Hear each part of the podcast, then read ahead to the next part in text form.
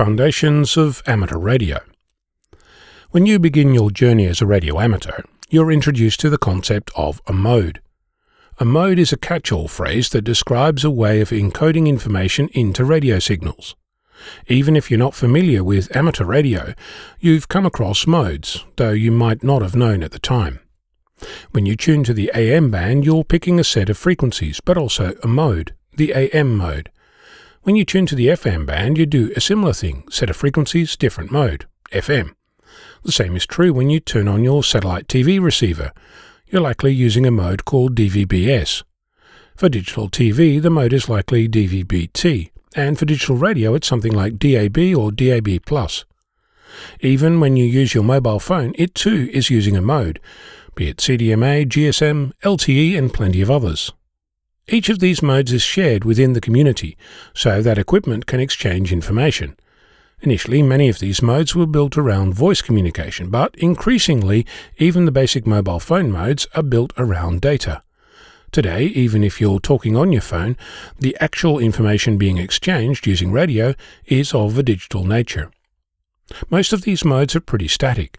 That's not to say that they don't evolve, but the speed at which that happens is pretty sedate. In contrast, a mode like Wi Fi has seen the explosion of different versions. During the first 20 years, there were about 19 different versions of Wi Fi. You'll recognize them as 802.11a, B, G, J, Y, N, P, AD, AC, and plenty more.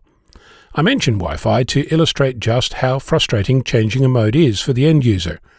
You buy a gadget, but it's not compatible with the particular Wi Fi mode that the rest of your gear is using.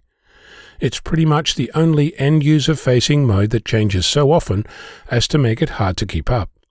As bad as that might be, there is coordination happening with standards bodies involved, making it possible to purchase the latest Wi Fi equipment from a multitude of manufacturers. In amateur radio, there are amateur specific modes, like RTTY, PSK 31, even CW is a mode. And just like with Wi Fi, they evolve. There's RTTY 45, RTTY 50, and RTTY 75 wide and narrow, when you might have thought that there was only one RTTY. The FL Digi software supports 18 different Olivia modes out of the box, which haven't changed for a decade or so. The speed of the evolution of Olivia is slow. The speed of the evolution of RTTY is slower still. CW is not moving at all. At the other end, new amateur modes are being developed daily. The JT modes, for example, are by comparison evolving at breakneck speed, to the point where they aren't even available in the latest versions of the software. For example, FSK 441, introduced in 2001, vanished at some point, superseded by a different mode, MSK 144. It's hard to say exactly when this happened. I searched through 15 different releases and couldn't come up with anything more definitive than the first mention of MSK 144 in version 170, apparently released in 2015.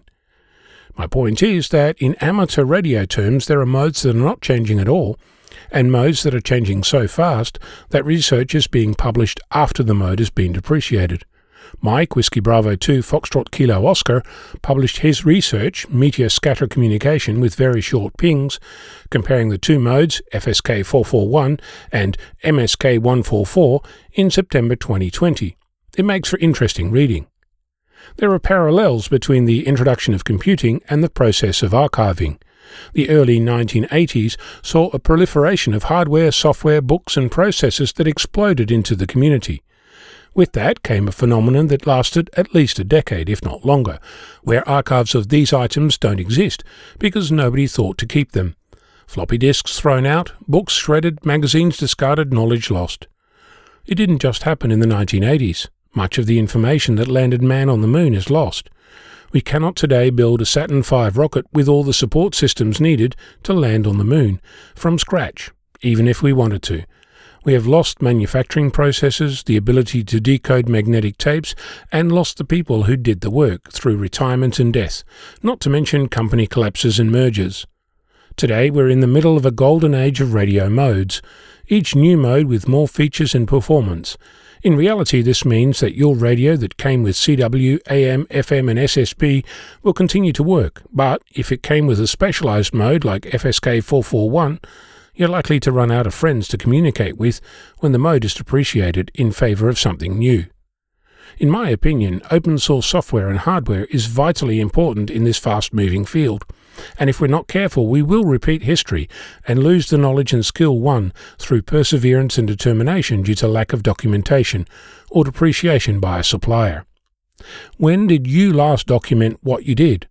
What will happen to that when you too become a silent key?